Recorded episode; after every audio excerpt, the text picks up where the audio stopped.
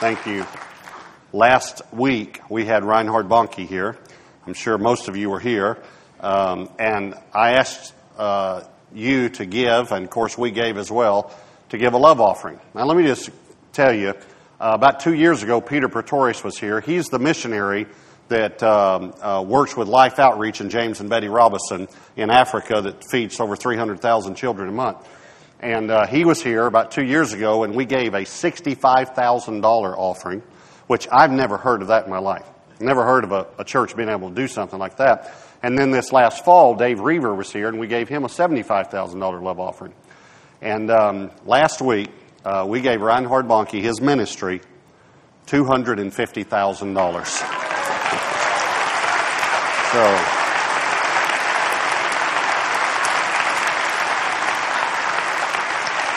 Pretty incredible, isn't it? I've never heard of a church doing anything like this, and I'm sure many are going to follow suit, and I'm sure many are doing it. We just haven't heard of it. But I just want to tell you how proud I am of you. You did a, a wonderful, wonderful job, and it, it blew him away. Uh, turn to Exodus 16. We're going to continue our series talking about elevate, breaking through to new levels of life, and we're talking about how to go to a new level in the area of fun. And the title of the message tonight is Am I Too Tired to Have Fun? Now, we're going to talk about the principle of the Sabbath tonight. Now, let me just tell you about a, a boat company named Correct Craft. Some of you might know them from Ski Nautiques or Air Nautiques. They invented the Ski Nautique, they invented the Air Nautique, they invented the wakeboard boat, the ski boat. They, invented, they, they were the first company to ever sell water skis. Um, but here's something about them you might not know. They've been in business 80 years and they are owned by believers. And during World War II, they were asked to make boats for the war. And uh, there was a time when they said, listen, we need 700 boats in 15 days to cross the Rhine River. And they asked several, lots of boat companies to do it. And when they went to Correct Craft, they said, well, we'll pray. They said, how many boats can you make in 15 days? They've been making about 20 boats in 15 days. Pardon me, 30. 30 boats in 15 days. They've been making about 60 a month. They said, well, let us pray and ask God. Well, God, they prayed and they said, God said, I can do it 10 times. You can make 300.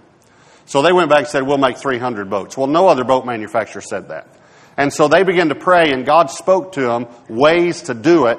And they put an ad in the paper and, and 280 something volunteers showed up to help and all these things. But when it came time on Sunday, they closed the doors. And they came against them. Our own government did and said, listen, this is wartime.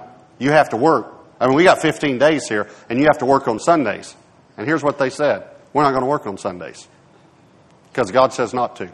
We're not working on, on Sunday. And so they actually began to, our government began to say, one, a colonel, one colonel said, We're going to bring charges against you for treason. We're going to close your business down, and you'll never be able to operate in this country again. We're going to seize all your assets if you don't work on Sundays. And they said, We're not working on Sunday. God's higher than you. So the colonel started coming against them, and a general who was a believer heard about it and reprimanded the colonel. Said, You leave them alone. Now, here's the deal. At, in, in, they made 300 boats in 11 days. They had four boats to spare, but resting one day a week. Then they said, the government said, well, the other boat companies are behind on what they said they could make. Now, Correct Craft at this time could have said, you mean the ones that are working on Sundays? but they didn't. They were sweet. And so they made another 100 boats in the next four days. They made 400 boats in 15 days, more than any other boat manufacturer. They took them over to the Rhine River. When they got over there, there were 700 boats, 400 made by one company, 300 made by several other companies. When they got over there, the 300 boats made by all the other boat manufacturers wouldn't work. The only boats that would work were the 400 made by Correct Craft, and they didn't work on Sundays to do it. And they, here's the thing when the troops showed up, they knew they needed 700 boats, but somehow, that was General Eisenhower's words, somehow we got in the 400 boats. They crossed the Rhine River. In General Eisenhower's words, he said it was like the loaves and the fishes, it was a miracle of God. And it was one of the turning points of the war. So I want to talk to you about understanding that principle. And if you will honor that principle, God will honor you. I promise you. So, let's look at Exodus chapter 16, beginning in verse 23. Then he said to them, This is what the Lord has said. Tomorrow is a Sabbath rest, a holy Sabbath to the Lord. Bake what you will bake today, and boil what you will boil, and lay up for yourselves all that remains to be kept until morning. So they laid it up till morning, as Moses commanded, and it did not stink, nor were there any worms in it. Then Moses said, Eat that today. For today is a Sabbath to the Lord. Today you will not find it in the field. Six days you shall gather it, but on the seventh day, the Sabbath, there will be none. Now it happened that some of the people went out on the seventh day to gather, but they found none. And the Lord said to Moses, How long do you refuse to keep my commandments and my laws? See, for the Lord has given you the Sabbath. Therefore, he gives you on the sixth day bread for two days. Let every man remain in his place. Let no man go out of his place on the seventh day. So the people rested on the seventh day. Now, I want to ask you a question about this. Why did God make this a law to rest one day a week? Why did God do that? Well, obviously, it was so we wouldn't have any fun.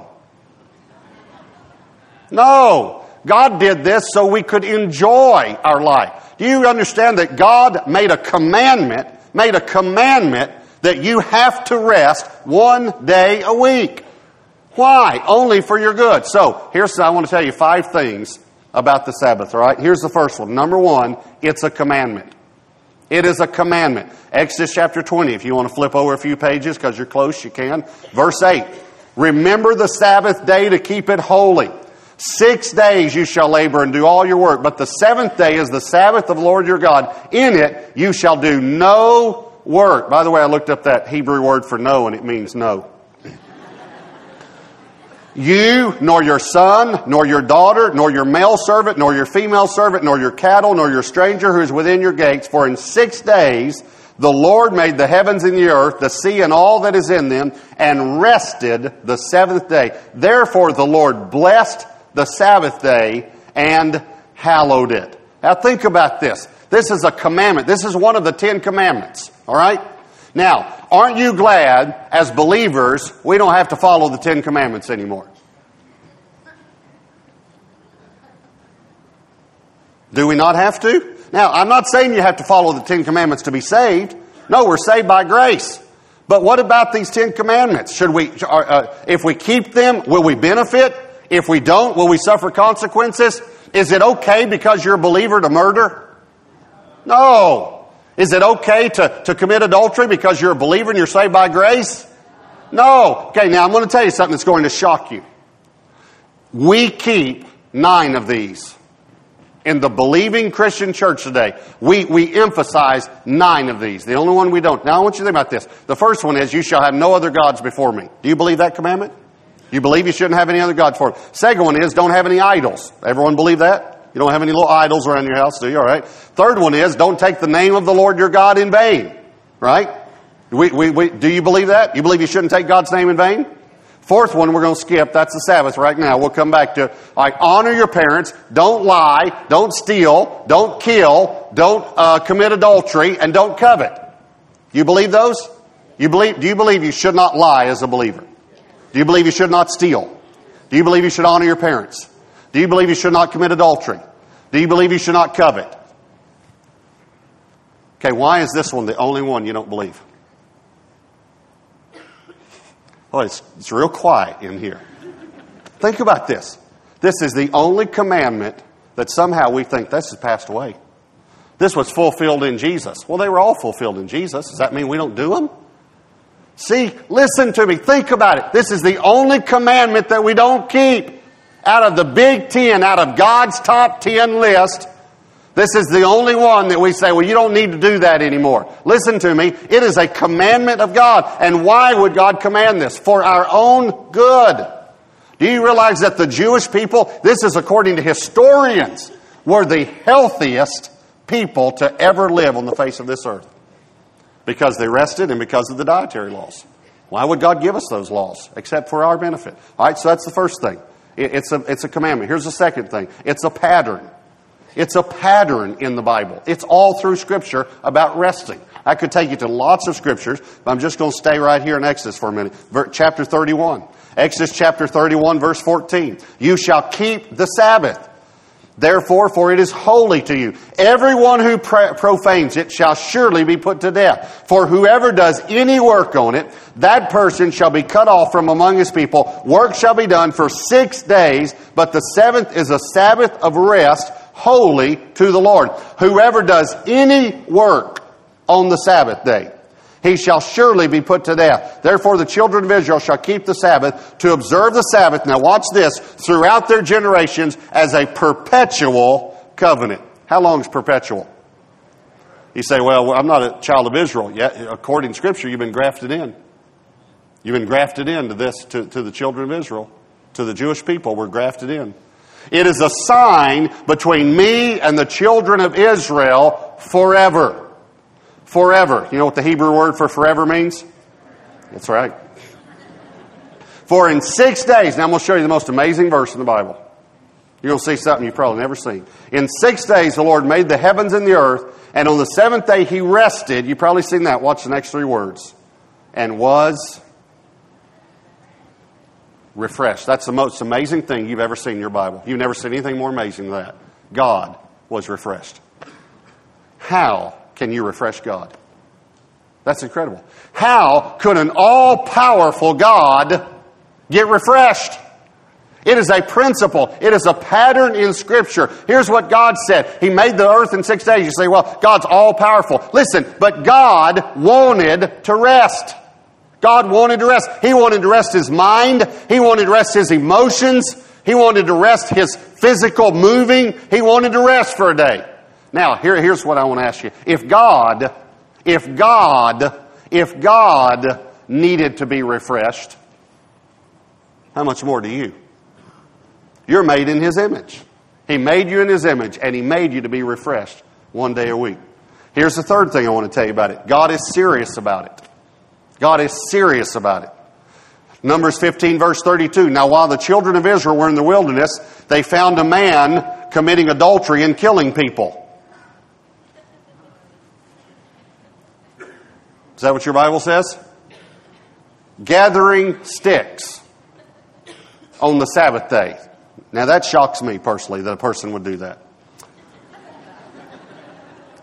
And those who found him gathering sticks brought him to Moses and Aaron to, and all the congregation. They put him under guard because it had not been explained what should be done to him. Then the Lord, the Lord said to Moses, The man must surely be put to death.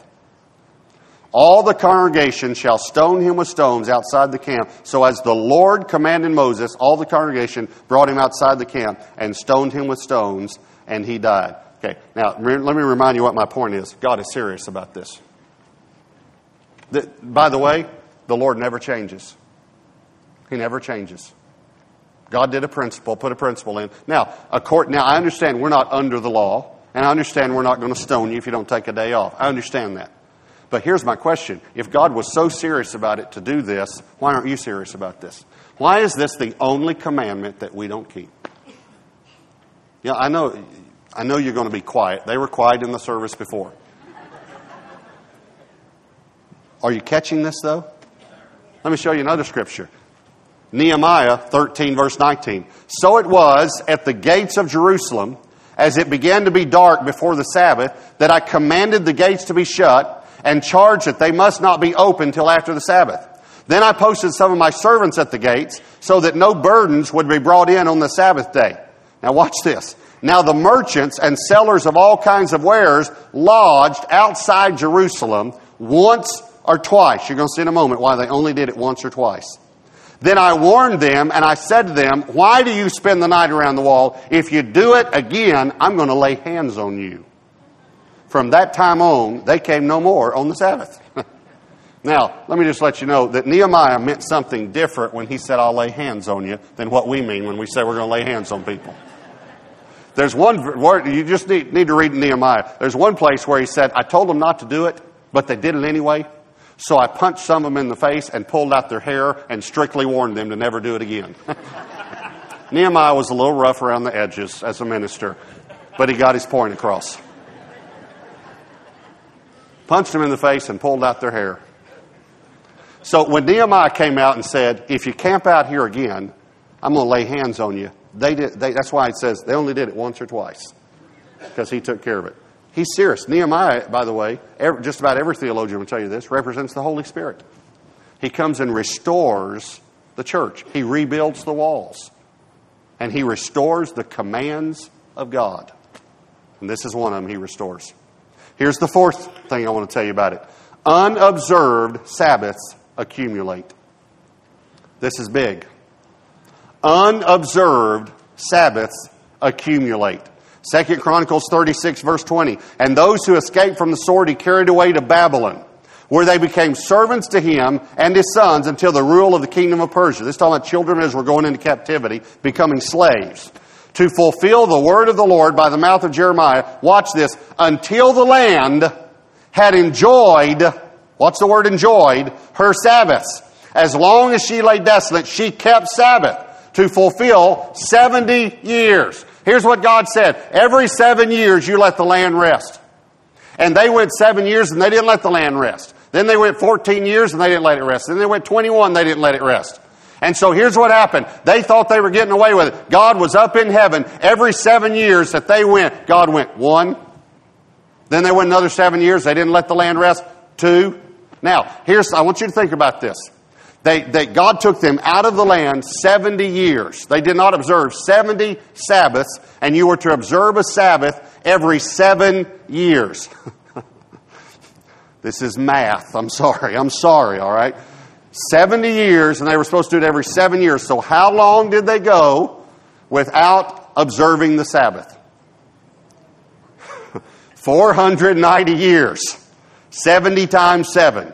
Okay? 490 years. Now, I just want to ask you something. If you did something 490 years, would you begin to think you were getting away with it? Just a little bit? Now, I'm not talking about three years. I'm not talking about 10 years. I'm not talking about doing something 50 years.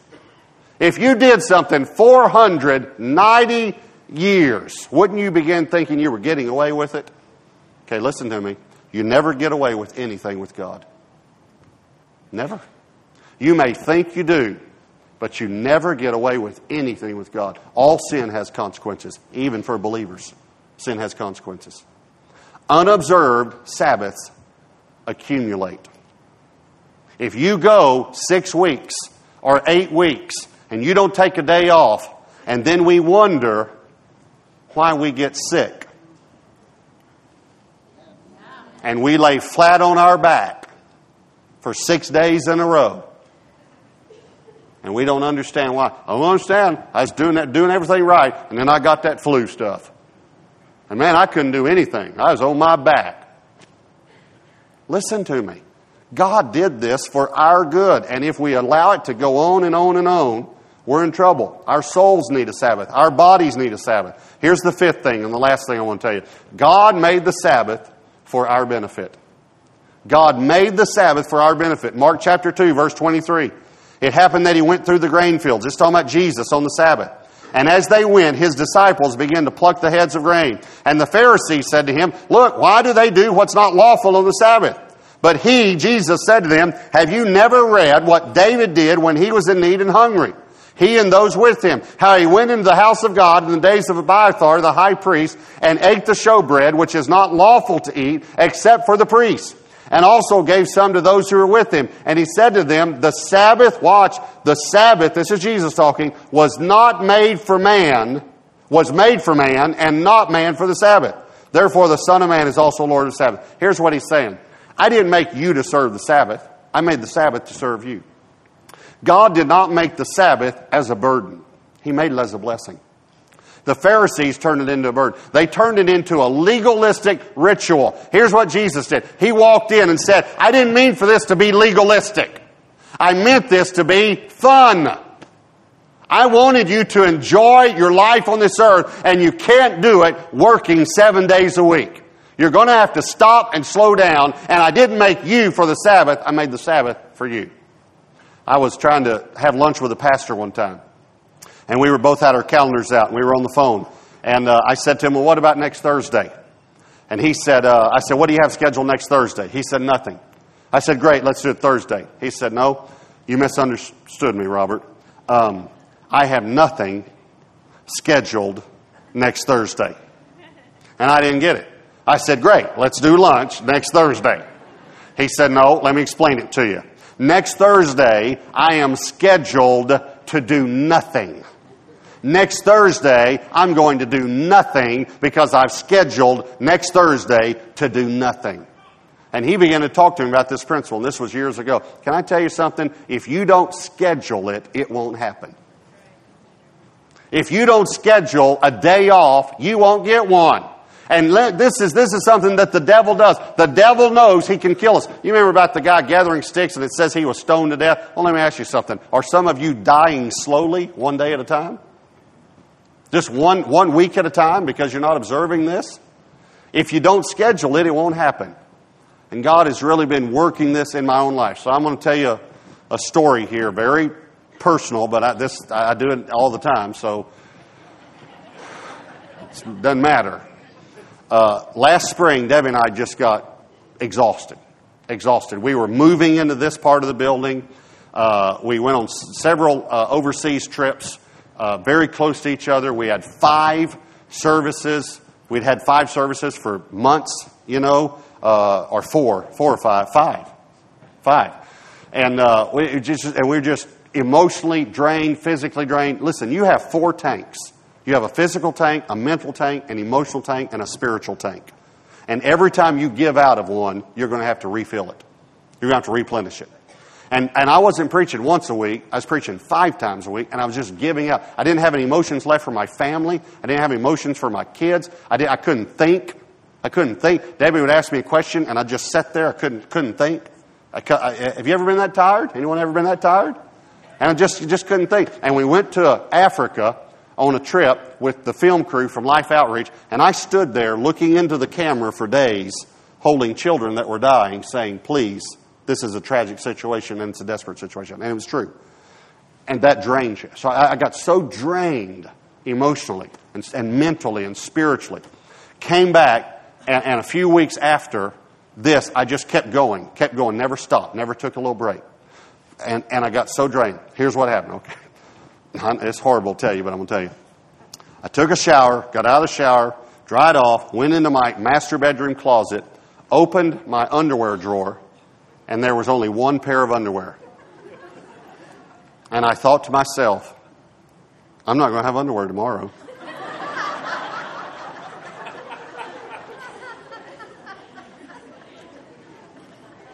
What am I going to do? And I couldn't figure it out. I could not figure it out. I just stood there staring. And I thought, I don't have time to go buy some today. I don't want to borrow any. I want to wear underwear tomorrow. I'm not going to have underwear tomorrow. I couldn't figure it out. So then I opened my sock drawer and there were no socks. Now, listen to me. I sat down on the floor and started crying. I'm telling you the truth.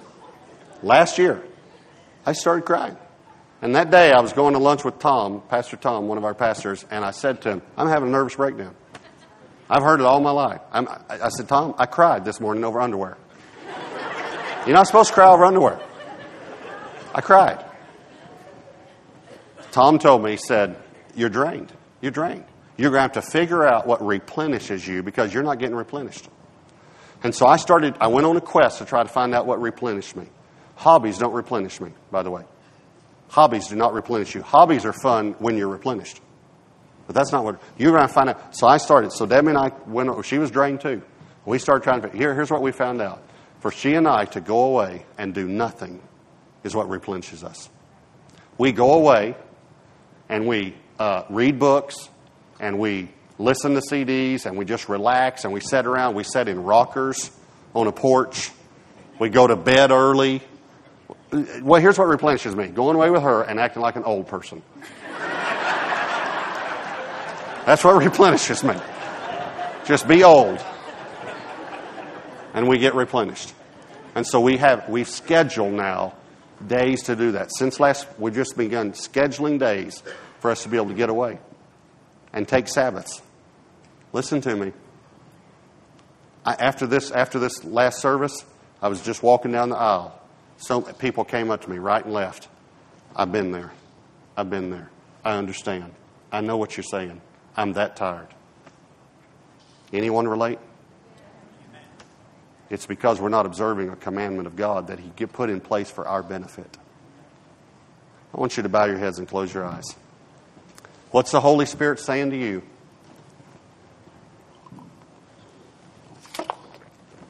Lord, I pray that you would speak to each of us and apply this truth. In Jesus' name, amen.